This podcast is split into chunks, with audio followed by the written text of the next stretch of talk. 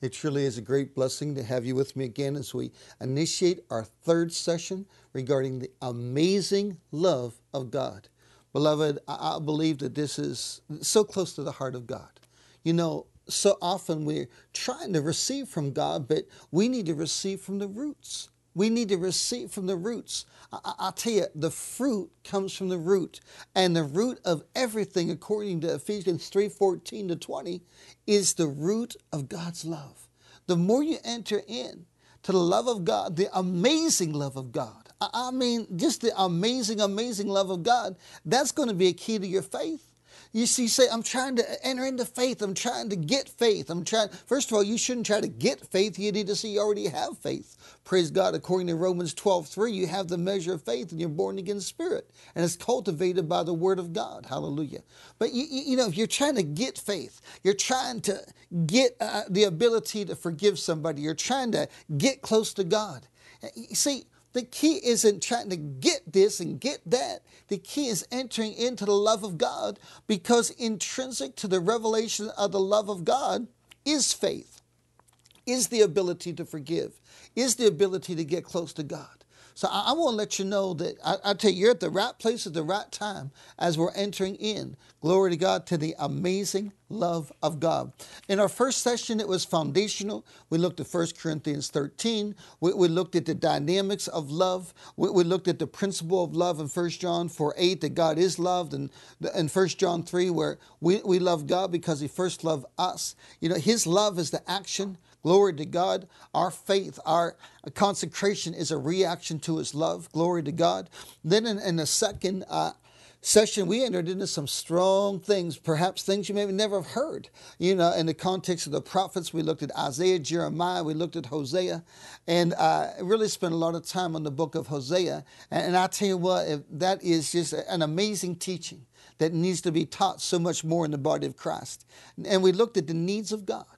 And uh, we looked at the need for you to not be lukewarm, to, to be hot. God says, if you're lukewarm, I'll spit you out of my mouth. Not in the context of legalism, but in the context of relationship. God died. Not, not that you just, uh, He's not an insurance policy. Uh, uh, uh he's not a medical plan. He is the love of your life. He, he is my, he's all about relationship. And uh, it's not a game. It is not a game.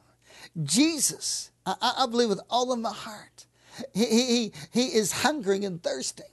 Uh, the reason he died is to have people that would say, I love you more than anything else, more than anyone else because I, I, you're not going to, if you love something else more than God, you're an idolater. If you love someone else more than God, you're an adulterer. And the Bible says, you know, adulterers and idolaters are not going to inherit the kingdom of heaven, meaning this. No, you don't have to be perfect to go to heaven. It's by grace. But I'm going to tell you this grace is not a game. The Bible says this Jesus Christ has a need for real relationship not for just somebody that's half committed to Him.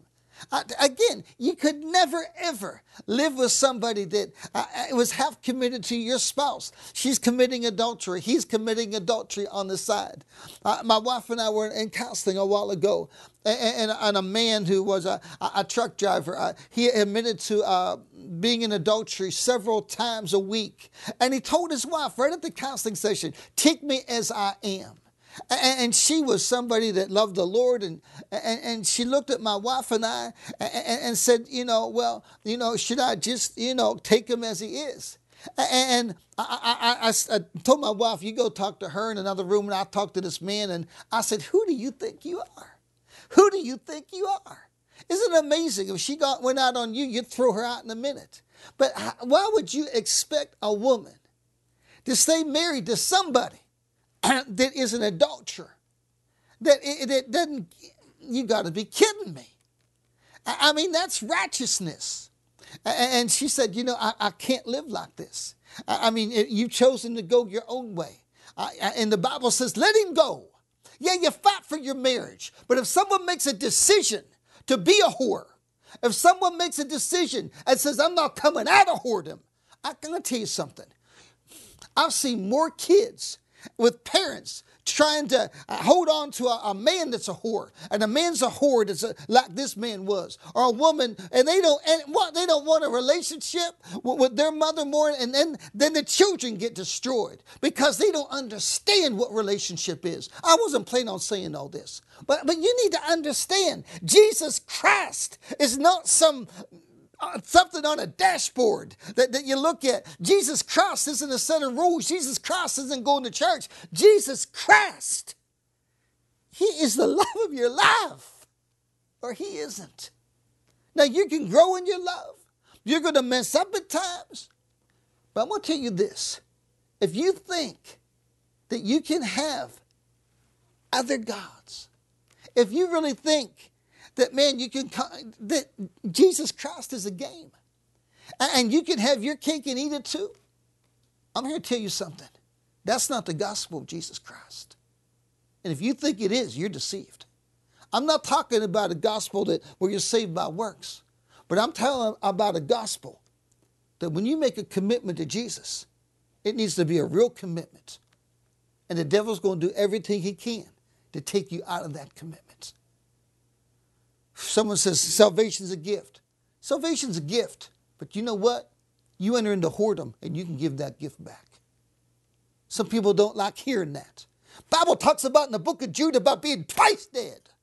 He, the apostle Paul said those who were teachers, those who were preachers, now they're twice dead. And they're bringing you into the whoredoms they entered into. How do you get twice dead? Man, you're dead in your sins. You're then you're delivered from that death. How do you get twice dead? There's only one way to get twice dead, and that's to get dead again. If you think Jesus Christ s- submits somehow who he is to you and what you think, and then these doctrines in the church that do everything that except t- talk about a real relationship with Jesus, wow. Wow. Jesus. I'm in court a, lot, fighting for little kids who've been sexually abused. And the one thing I, tell you what, I, I fight for. When someone says, yeah, you know, they try to say they didn't, or even they say they did. Yeah, I, I did this to my child. Or, I, I, you know, I did this, I did this. But you know what? They try to minimize it. The world minimizes sin. And what's in the world gets in the church. And the church is now minimizing sin because we really don't understand what the gospel really is. Oh, it's a gospel grace, but it's also a gospel of immersion. He that believes and is baptized shall be saved. That has nothing to do with water. It has everything to do with real relationship. Most of the time, when you see the word baptized in the Bible, has nothing to do with water. You know, if you, you should be baptized in water. But in Mark chapter 16, when it says, He who is glory to God, who believes on me and is immersed is saved.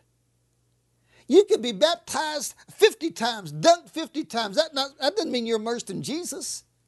It's talking about being immersed, man. The devil believes.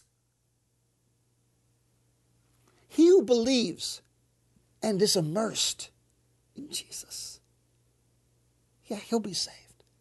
Man, Jesus said, Can you be baptized with the baptism which I will be baptized with? I'm not talking about being dunked three times, talking about entering into a place of immersion of death because of your love for God. How many people, in all honesty, are immersed in Jesus Christ, where He's their life? He is their husband, He is their God, He is the Father, He is their comforter, He is their best friend, He is the love of their lives. I can look at my wife and I say, you know what? You're the love of my life. I don't have any other woman that I think about. I don't have any other thing I'd rather do than be with you. I look at my kids. My wife's not perfect. I'm sure not perfect. My kids aren't perfect. My grandkids. But I could look at them and say, I'm immersed in relationship with them. I would die for them. I would die for them. Just like I die for my wife. And I die for Jesus. But here's the deal do we die for him daily? The Apostle Paul said, Will you die daily for him? Jesus said this Will you die for me daily? To the point that you love me. I wasn't planning on saying any of this, but God is so tired. I believe Jesus is so tired of lukewarmness where people say it doesn't matter. I really don't believe that Jesus, Jesus is going to have relationship with somebody for eternity that really doesn't love him. That really doesn't love him with all their heart. You could struggle and love him with all your heart. But you know in your heart whether he's a lover of you or not. Do you love him with everything? Is he your everything? All right. If he's not your everything, you need to understand this is Quit playing games right now. There's somebody watching right now by video, listening by say, and you're saying, man, you're talking to me.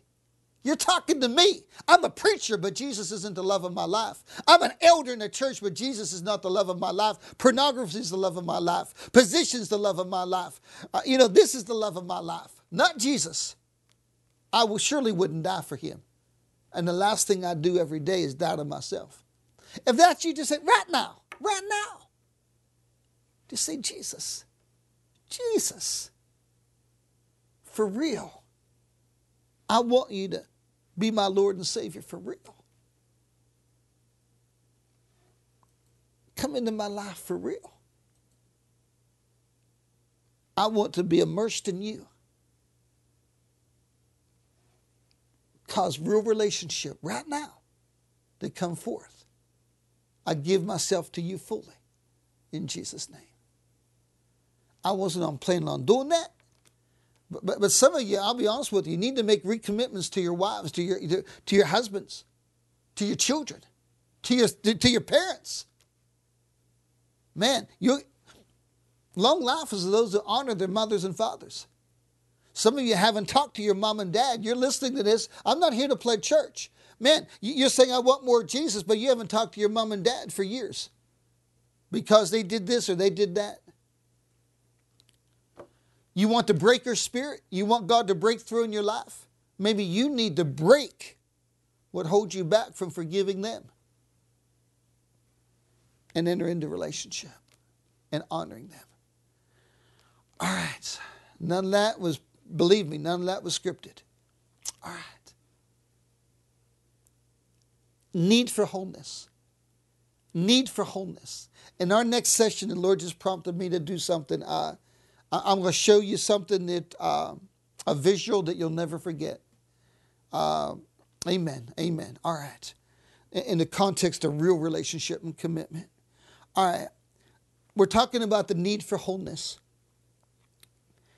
I'll, be real honest with you. I'm, getting gut level with you uh, in this series because it's the heart of God.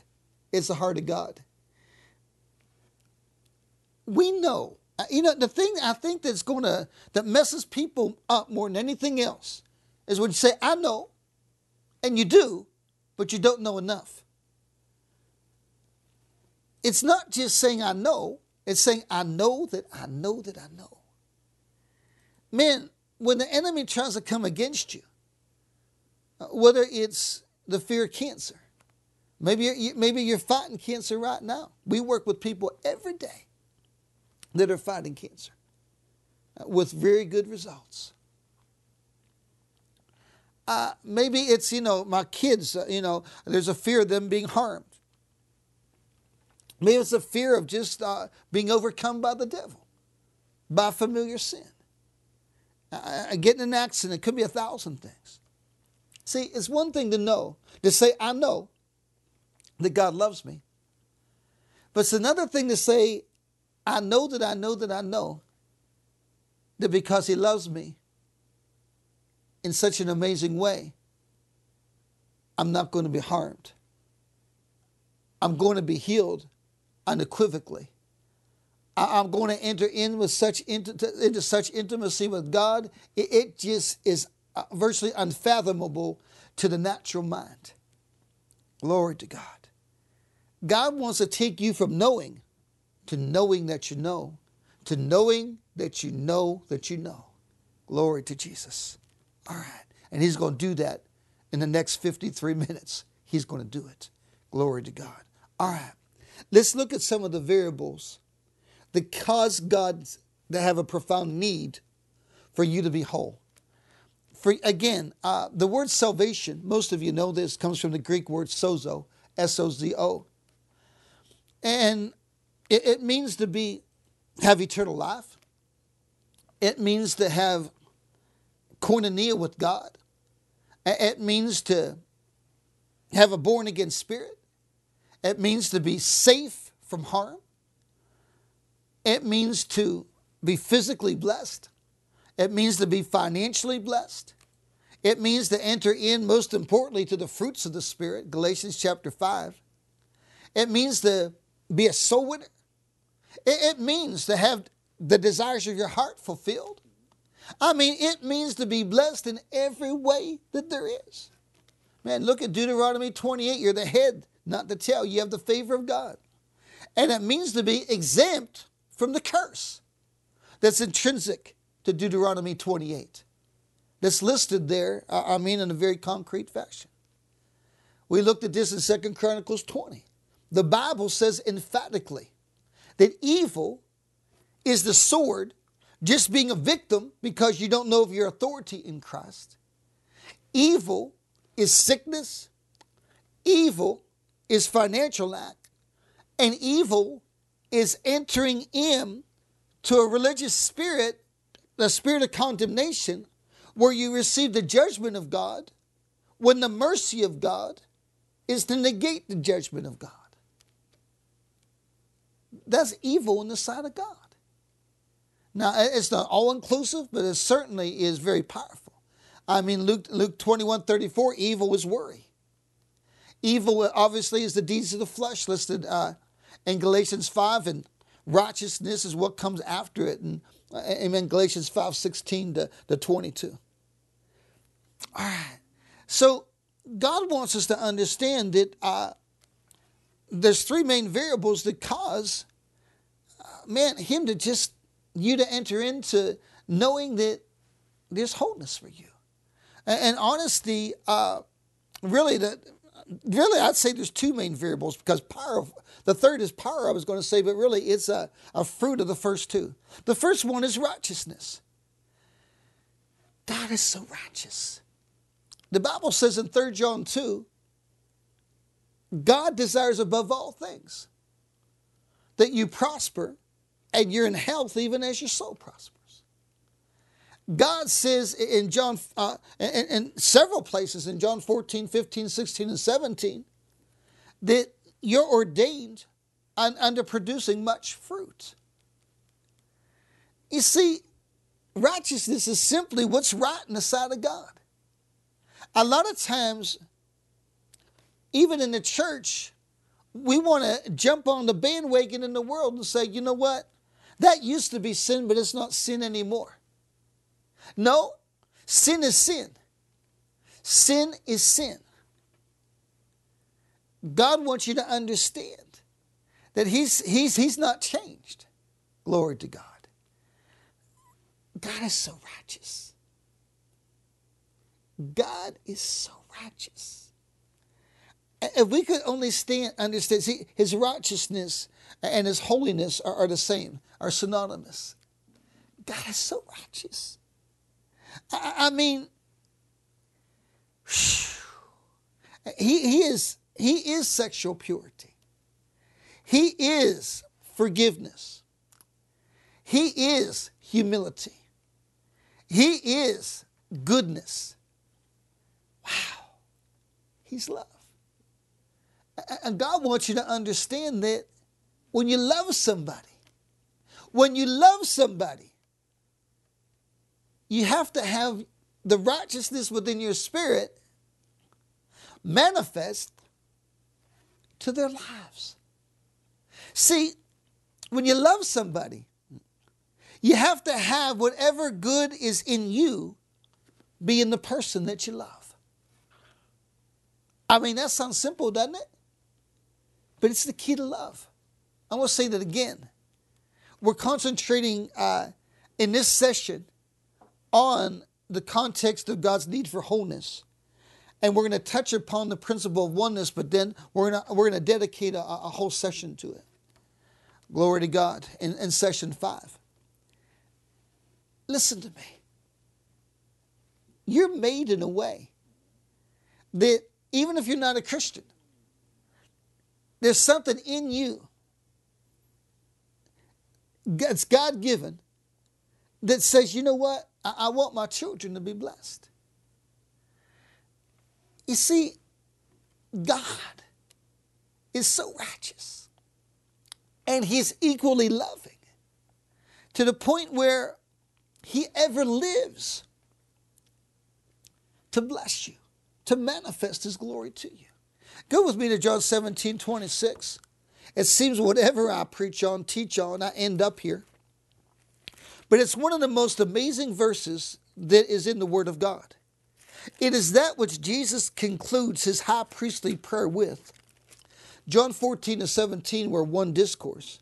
But John 17, 1 to 5, Jesus prays in the context of the prayer of glorification for himself. And then John 17, 6 to 26, as that which is the high priestly prayer of Jesus. And it concludes with this verse. This is the last thing that, that Jesus prayed for the church. This is the last thing he prayed for you. This is the last thing he said. I'll never forget when my dad went to be with the Lord. And I I was there before uh, you know his he gave up his spirit, his spirit left his body, and it was amazing. I, I through the discerning of spirits, I literally saw in the spirit realm his spirit leave his body.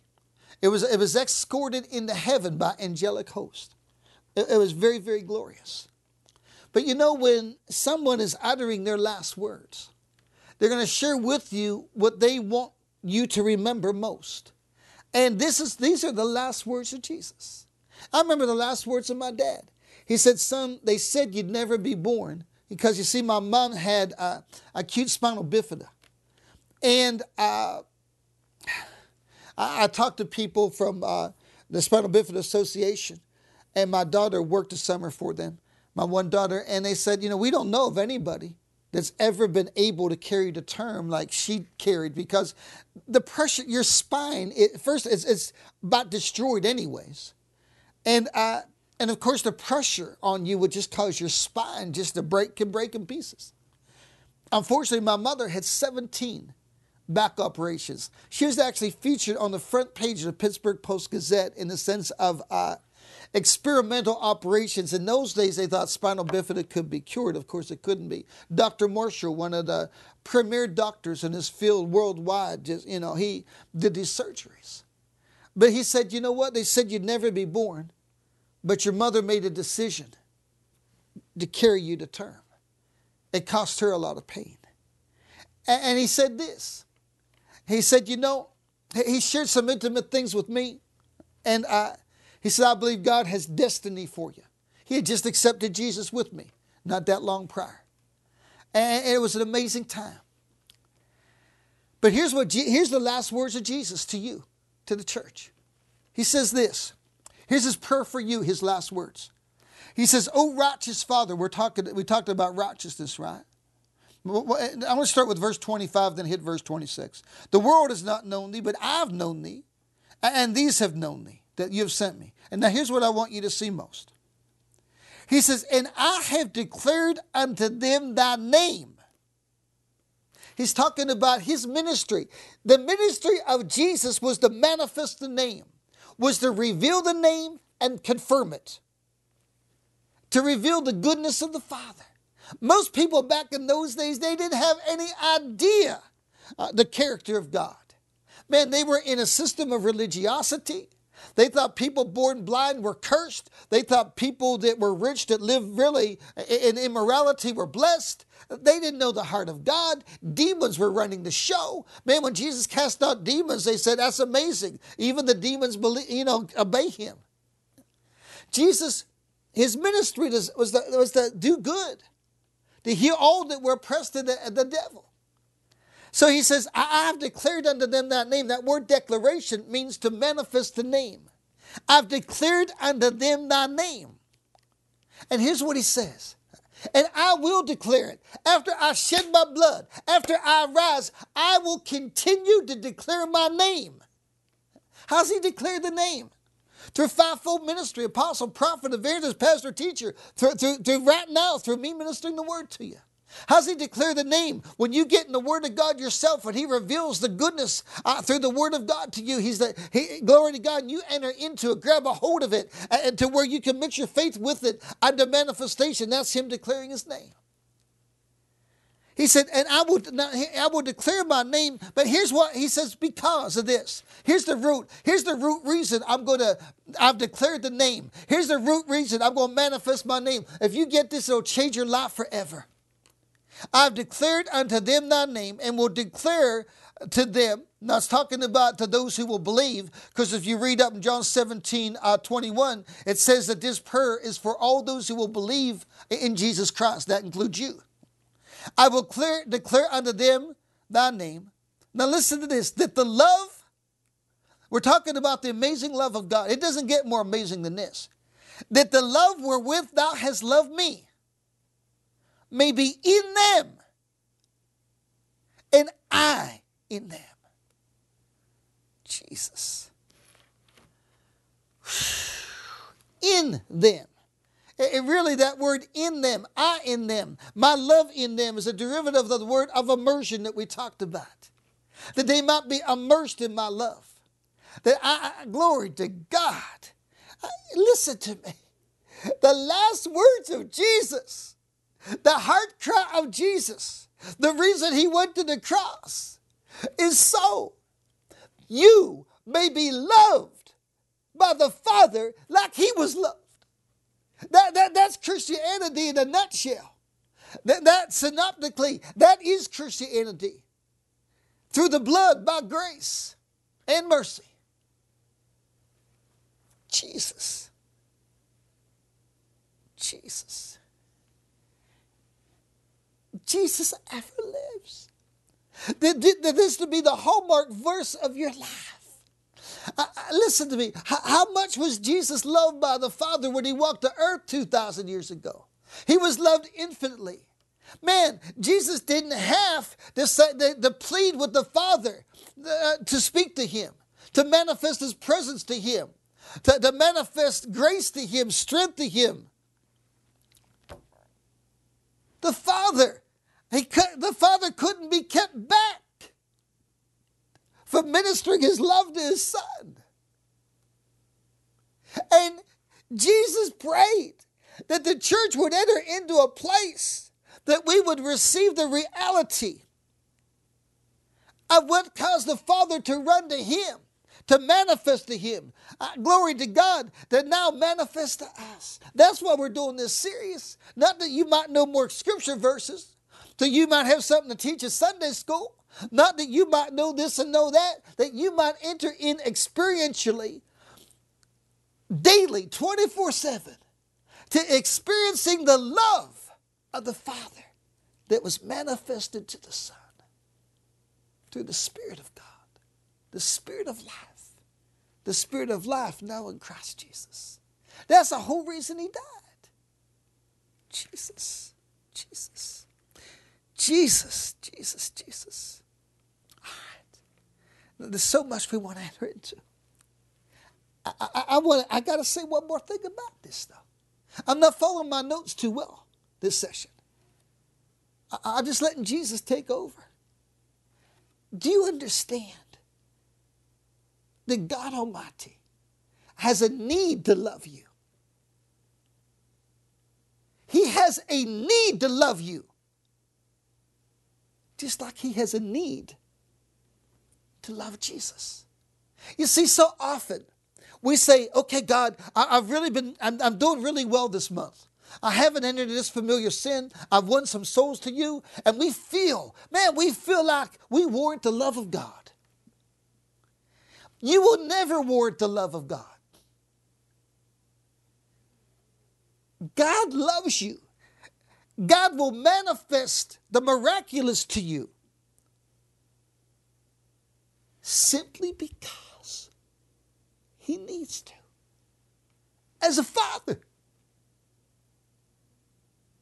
as a groom, as a savior, as a comforter, as your best friend.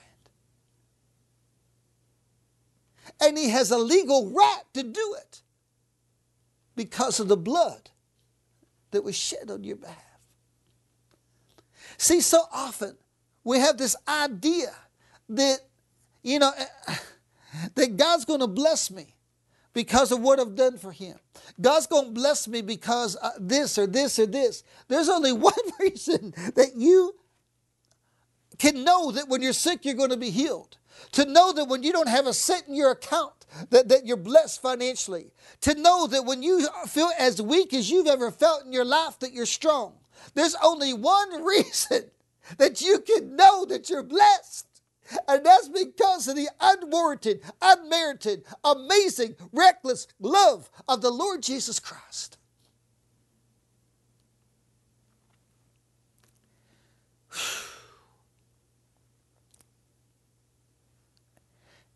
When you entered in to accepting Christ, to this amazing relationship, Glory to God, you've received freely. And now you're to give unto Him freely, right? But it's a matter of continually receiving. You've got stage four cancer. And God's saying, I got the answer. But you see, it's, it's not that He just has the answer, He is the answer and more specifically, the love in his heart. Can I be honest with you? The love within the heart of God heals you. The love of Jesus Christ is infinitely greater than cancer, infinitely greater than a familiar sin, infinitely greater than your past, infinitely greater than condemnation, infinitely greater than lukewarmness, infinitely greater than fear, infinitely greater than anything that would harm you. The lie that would come against you. It's the heart of God. It's the amazing love within his heart. See, so often we emphasize the need in the context of you know, uh, uh, uh, the provision again, uh, uh, victory over sin, uh, healing, and I get that. But again, God is not going to heal you. God is not going to deliver you. God is not going to prosper you just because you have a need. If that was the case, everybody would be healed, delivered, set free. God is going to heal you, deliver you. When we enter in to the reality that is on the table that He already has. Intrinsic to His love is your healing. Intrinsic to His love is your deliverance. The knowingness that you're not condemned, but forgiven. The knowingness that you will prosper and not falter. The knowingness that your kids will be safe. The knowingness that whatever need you have will be met now. You see, oh, glory to God. Glory to God, glory to God, glory to God. See, in my heart as a husband is love for my wife. So it, it, it, just envision my heart as a husband, as a house. Inside my heart is the need to provide for her because of my love for her. is the need to be faithful to her because I love her. The need to, to raise our children in an awesome way. The need to put her before myself. I mean, the need, I, I mean, the sacrifice for her, the need to rejoice in her, the need, glory to God. Hallelujah. I, I, I don't do things for my wife because I, to fulfill a checklist. I, I do it because it's who I am.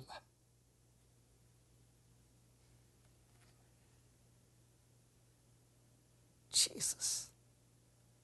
I was walking around a track one time with an older man. He was, I think he was 72 years old. He's and he's been married 50 years, but struggling with his wife. I think she's 67. She's five years younger. And we're walking around the track, and he is a you know he knows about faith.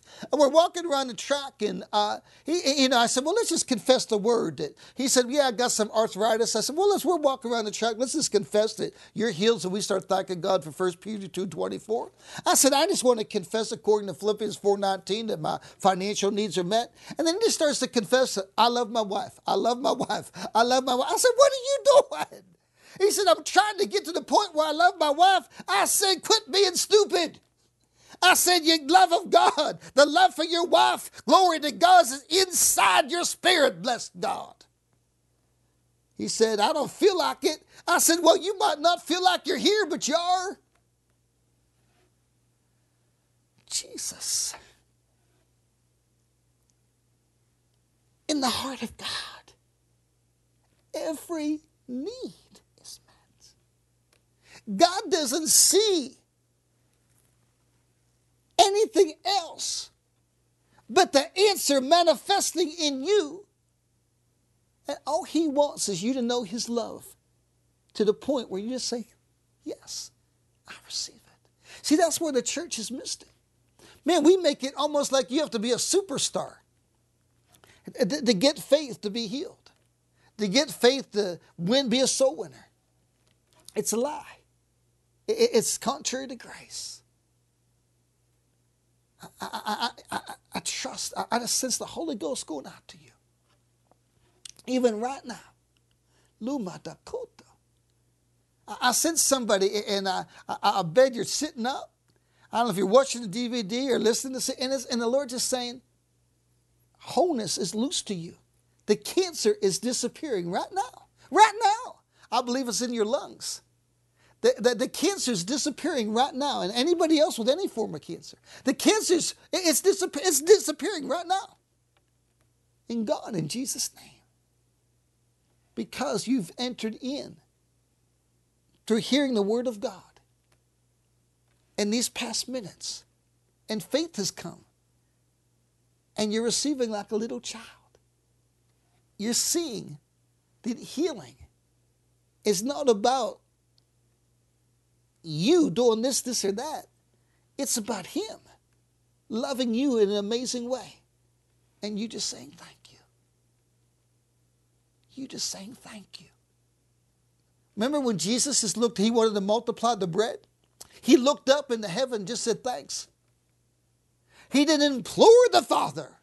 He didn't have to break open the heavenlies. He said, Thanks. And the bread manifested.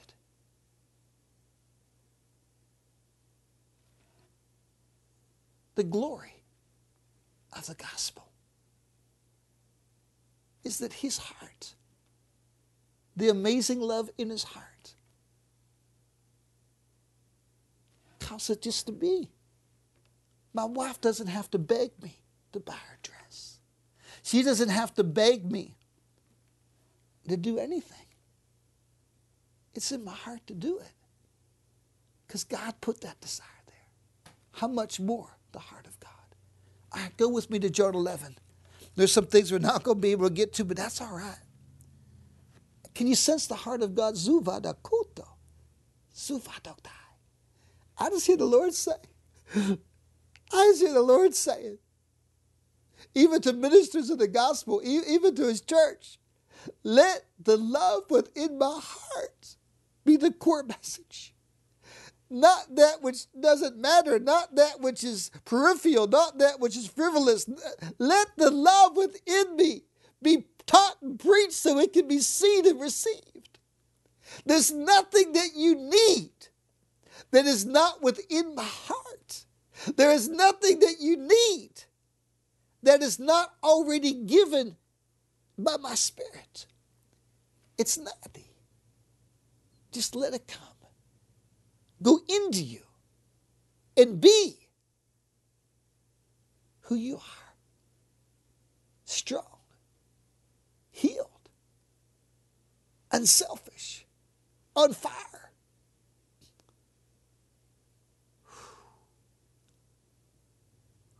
Jesus, Jesus, Jesus, Jesus. Jesus, Jesus, Jesus. Disakalamai. Sekolai. All right, John chapter 11. Thank you, Jesus. Isn't it good to be led by the Spirit of God? In John chapter 11, the Lord spoke to me and said, This is one of the main chapters, one of the main scenarios that my heart is revealed in the context of my need for the wholeness of those who are my children. And, and I want you to know this you are his children. You're his, you might be 90, but you're his little child. Jesus will do anything for little children. Man, when he just wanted to touch them. And the disciple says, Oh, that, it's a waste of time, Lord. They're, a hindrance, they're an inconvenience. And Jesus said, What? I don't think you better say that again. Let them come. I have a need to touch them, to impart my life to them. All of us are his little children. He has such a need to touch you and me. That's what life is about. Uh, John chapter 11. Now, a certain man was sick named Lazarus of Bethany, the town of Mary and her sister Martha. It was that Mary which anointed the Lord with ointment and uh, wiped his feet with her tears. His brother Lazarus was sick. This is not the Mary that was a prostitute. This is a Mary who was very affluent. And what she anointed with, honestly, it was worth, uh, uh, you know, in today's economy, about $80,000. She, she, she broke it, and that's why Judas was so mad because he wanted, uh, oh my, the, the money to be taken and sold so he could rip off a portion of it. Amazingly, it was right after this incident that he said, I'm going to go. I, I, he was so angry at what she did. See, that's what religious people do. They get angry when people uh, really uh, get immersed in Jesus. And that's when he made a decision to betray him. But man, they had, oh man. Mary had an awesome relationship with Jesus, so did uh, Martha and Lazarus. And it says, Therefore, his sisters sent word unto Jesus, saying, Lord, behold, he whom you love is sick. They're saying, Lord, can you believe it? I mean, you've been teaching us about wholeness and blessing, and you'll see what he'd been teaching them in John 11 about the glory of God, John 11 33. Uh, I'm sorry, John 11 40. And uh, they said, Lord, he, he's dying. Here's what Jesus said This sickness is not unto death, but for the glory of God, that the Son of God might be glorified thereby. Listen to me. Jesus could not have said anything else because there's nothing else in him. You see, someone says, Is it God's will to be healed? I, I, I hear that over and over again. And I always say, Get to the root question Is God healing? Jesus, I mean, if you're six foot one, you're six foot one. You don't become five foot six at night and six foot seven, you know, at a certain time of the day. Either Jesus is a healer unequivocally, just like he is a savior, or he's not. Jesus could not say anything else. When you say, Lord, I believe you're going to heal me, his response is always yes, because it's who he is. My, my goodness, when, when you go to, to your child, your son or your daughter, and you say to them, uh, son or daughter, uh, you know, they're always going to look because that's who you are to them. They're not going to say, uh, uh, uh, Are you really my dad? Are you really my mom? No! You got to. Jesus could say nothing else because out of the abundance of your heart speaks. And that's what's in his heart because that is his heart. Jesus can, cannot say anything contrary to this word. He can't say anything contrary to what he died for. He can't say anything contrary to fulfilling the prayer of John 17 26 Woo! Hallelujah! Glory! Because that's his heart. Jesus. Now, Jesus, now listen to this. When they came, they said, Lord, he whom you love is sick. Not he who gave the most money, although that sowing's good, or he who's been, uh, you know, kept the law best. He said, Lord, he whom you love. Because they knew that he, they, was only, Lazarus was only going to be healed and raised because of the love of God, not because of anything else. And it says how Jesus loved him, and, and Martha and Mary and him. And, and then he, he stayed two days more in the same place where he was, praying. And then he said, You know what? We're, we're going to go into Judea again. They, they said, Lord, uh, they, they just tried to stone you there. In the natural, we escaped by the, you know, the, you know, just barely. And Jesus said, I'm going to tell you something. I'm the light of the world, man. The devil is a being of darkness. I'm walking. Darkness does not overcome light. What he's saying is this I don't care who's trying to kill me. I don't care who wants to stop me. I don't care what the plan is. I don't care how bad the situation is. I am that I am. We're going. And he says, I go to wake Lazarus out of sleep. They said, Lord, if he's sleeping, he do well. They didn't understand he was dead. Then he said plainly to them, Lazarus is dead, and I'm glad for your sakes that I was not there to the intent that you may believe. Let us go unto him. You see, Jesus said, if I was here, he wouldn't have died. So obviously it wasn't the will of the Father, because if it was the will of the Father, then the Father and the Son are they are not in oneness. They are in conflict, and the Father and the Son and the Holy Spirit will never be in conflict. He said, Man, if I was there, he wouldn't have died. So much for everything happening to you to being the will of God. It doesn't say in everything give thanks for what happened. It says in everything give thanks to Him because He's going to cause you to triumph and be delivered from anything of evil. You don't give thanks for evil. You give thanks unto God for being worthy to deliver you from the evil. He said, Let's go to him. I'm going to raise him from the dead. What I want you to see is this we talked about righteousness. It's right to destroy premature death. Someone says, Have you raised the dead? Yes, I've been involved in raising the dead. Now, I know someone has raised over 300 people from the dead. I know a man in my church helped disciple me raise different people from the dead. I just had lunch with a man from Ghana that raised three people from the dead. He's a medical doctor in Pittsburgh.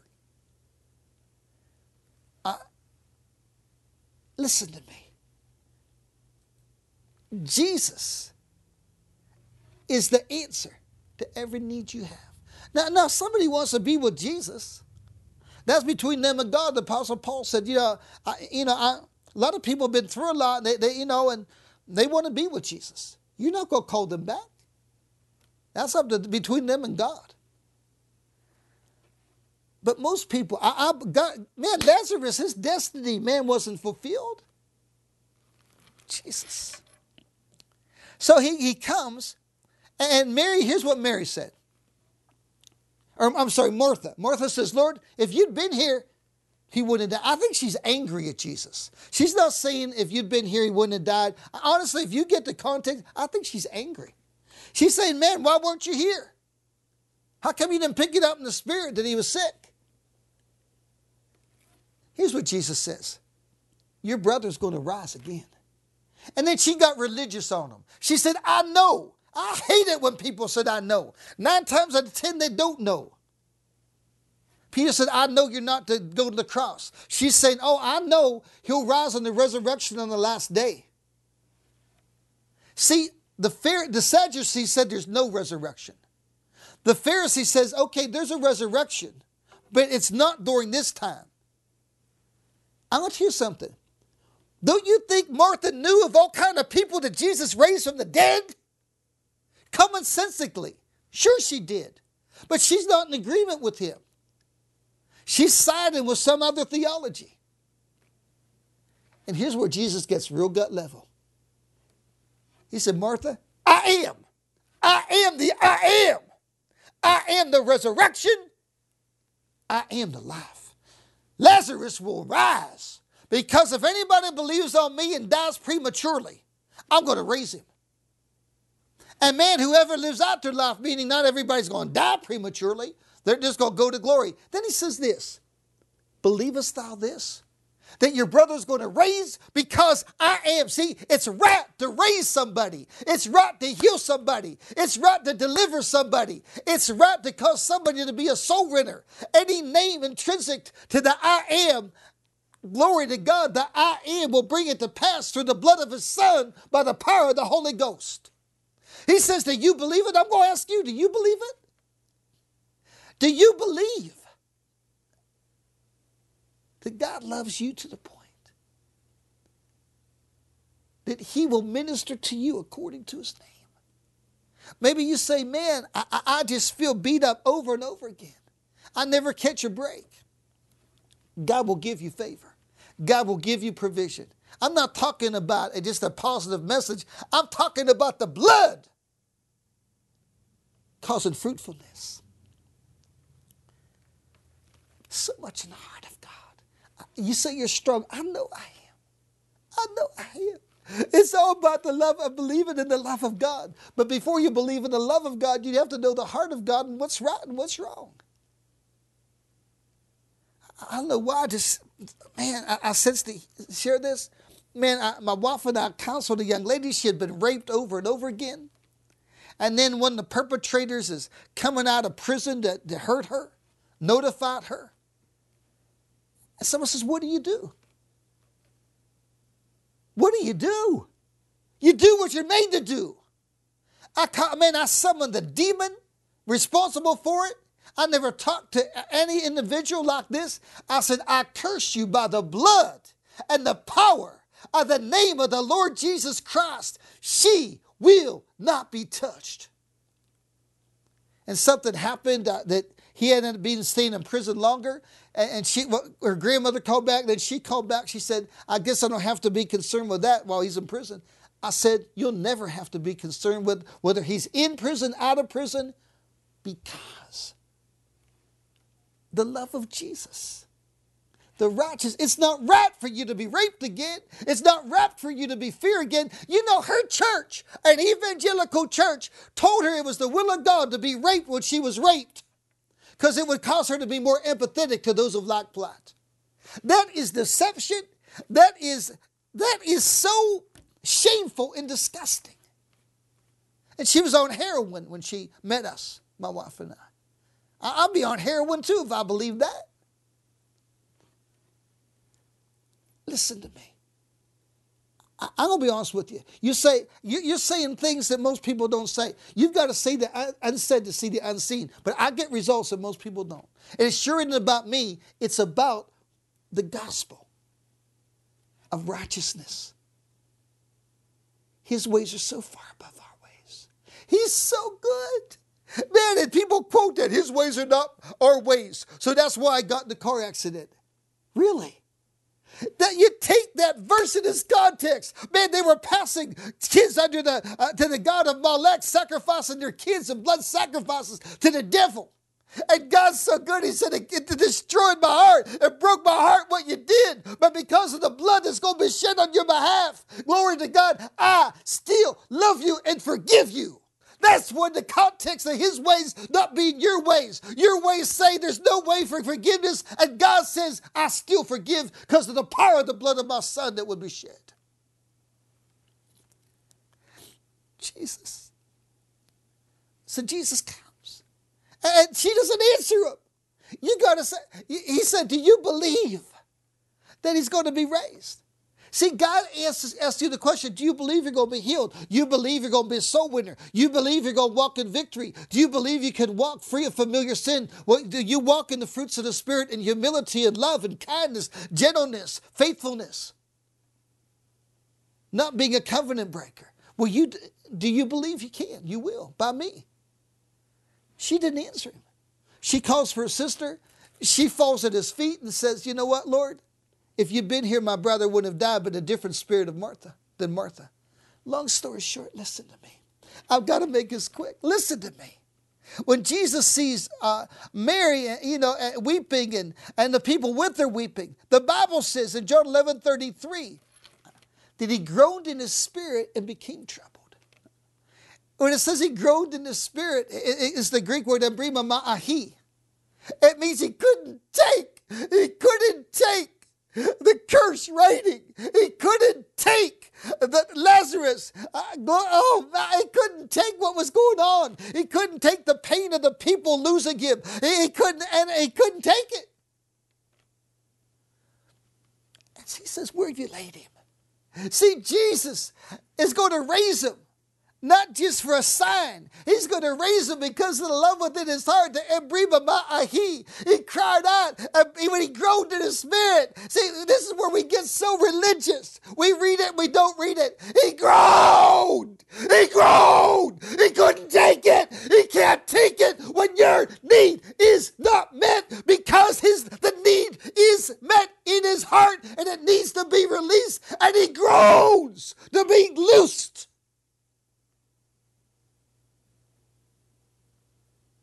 And you say, that's a little much. And I say, here's what's a little much when people die when they shouldn't die, when they go to hell and the gospel's not preached. That's what's a little much. The groanings of Jesus equal the amazing love of God. He groans out of the need to have his name he said, I will manifest my name to you. So the love that I was loved with, your experience. Man, when they were to throw him off the cliff, he walked through their midst. That's why you're, you're protected. The Father protects you just like I protected him then. Jesus, Jesus, Jesus. Oh, Jesus. So he says, Take away the stuff. And then he groans again. Because the people, the people around him said how much he loved him. Couldn't he have kept him from dying? Oh, Jesus. Jesus. Jesus. He, he weeps, he groans again. Because they don't understand. Lazarus was in a spiritual battle. He lost. But now, guess what? His life is going to change in a way that he'll never lose again.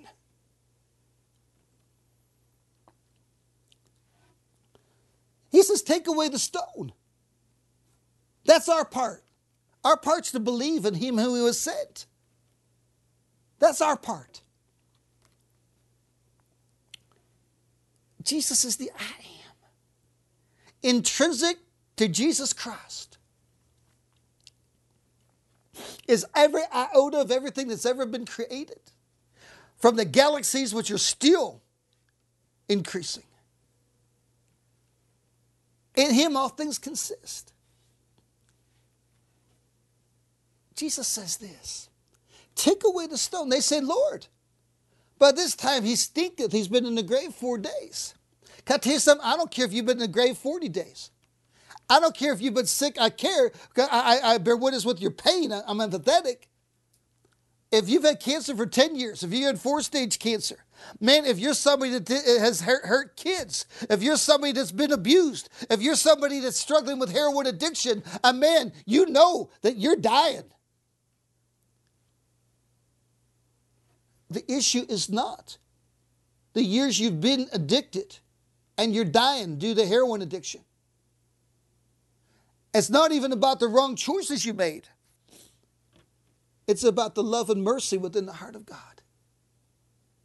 Man, I, I, I was just sharing in church. I was praying for a guy, cocaine addiction, I, I believe, for, let's see, he's 33 from 19 years, I think, and shut up all his veins. Man, we prayed for the addiction to be broken. God caused brand new veins to come in his arms. Oh, Jesus. It's about the love of Jesus. The love of Jesus. The love of Jesus. Say this with me. Say it's all about the love of Jesus. It is all about the love of Jesus. Jesus said, Did I not have not I been teaching you? Did I not say unto you that if you would believe, you'd see the glory of God? What's the glory of God? The glory of God is that which God consists of. The glory of God is his virtue.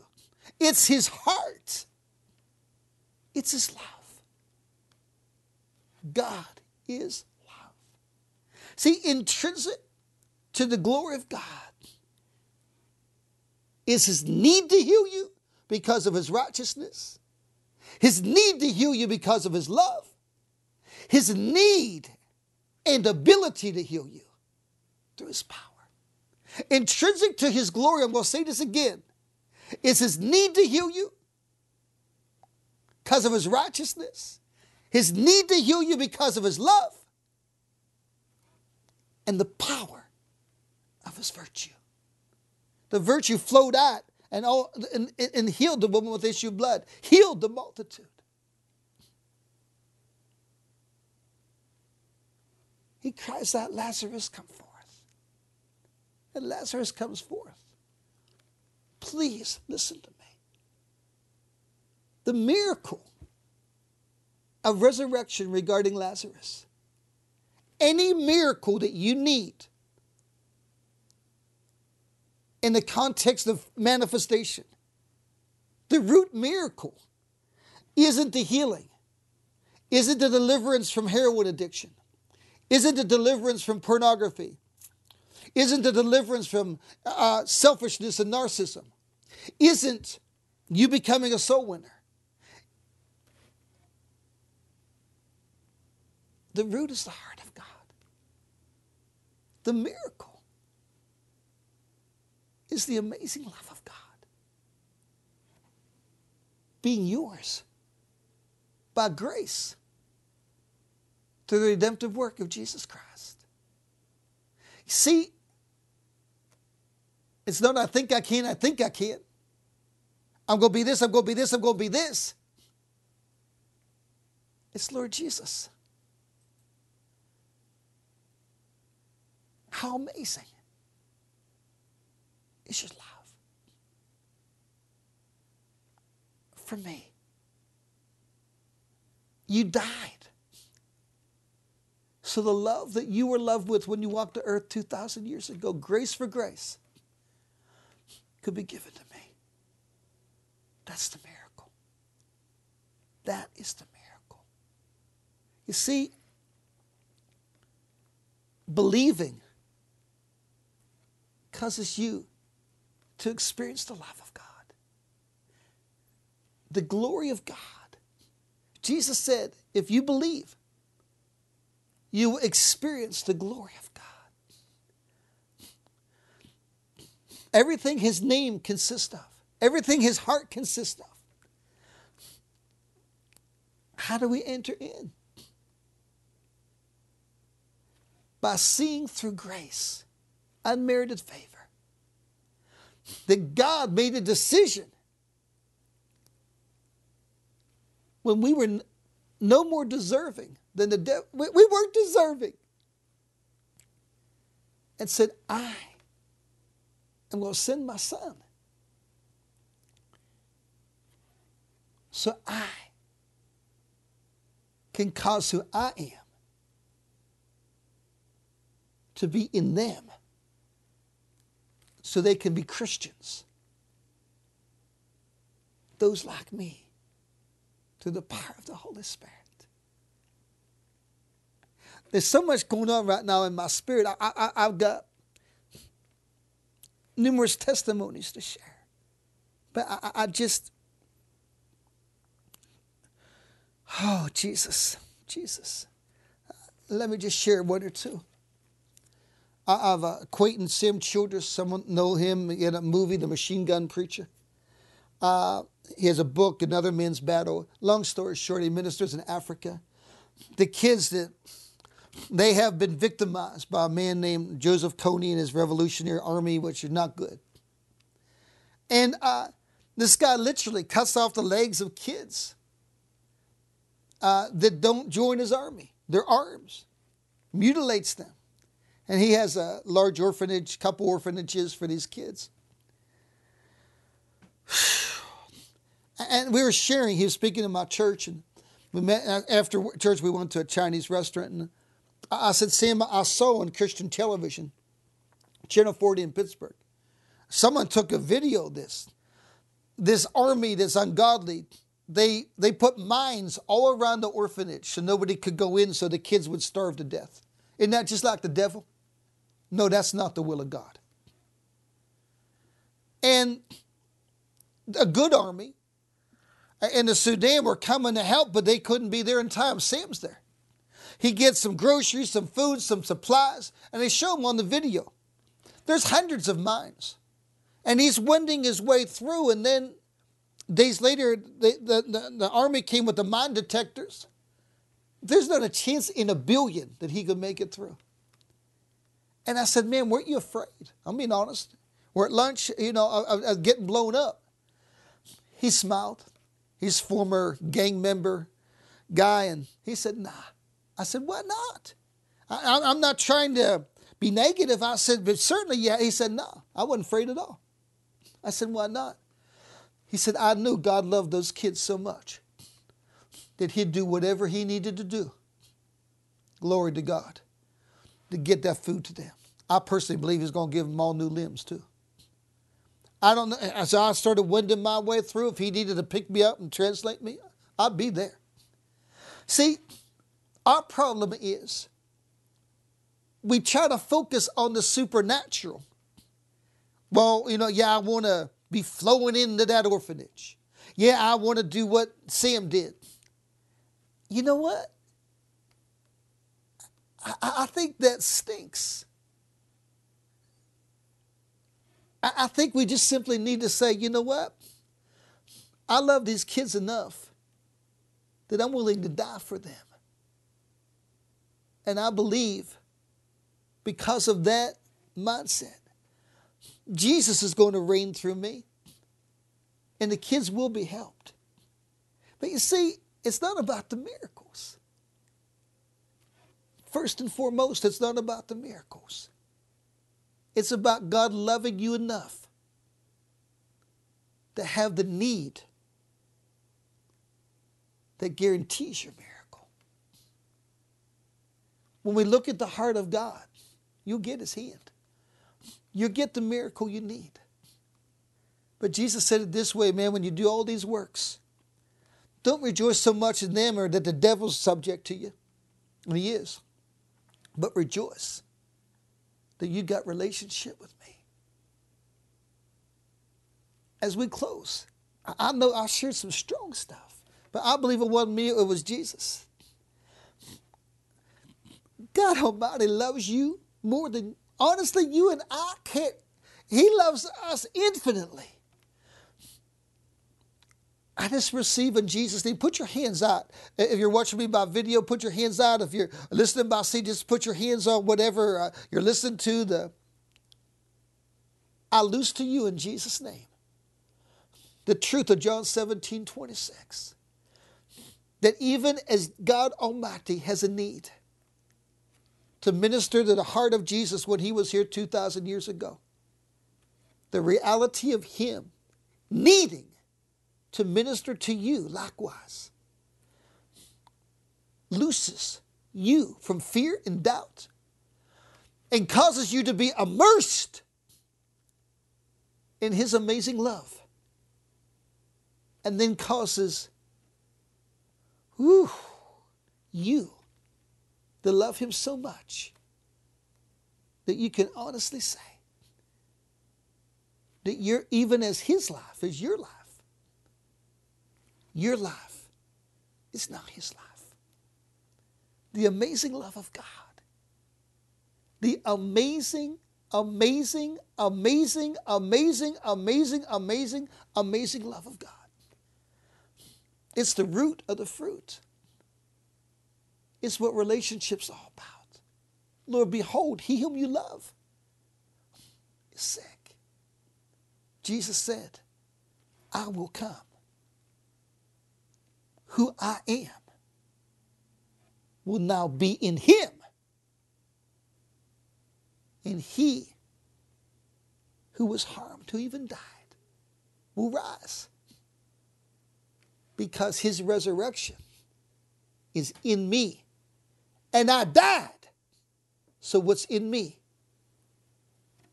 could be in him and in you to the glory of God. Surely, as we believe, we'll see the heart of God manifested, the glory manifested together.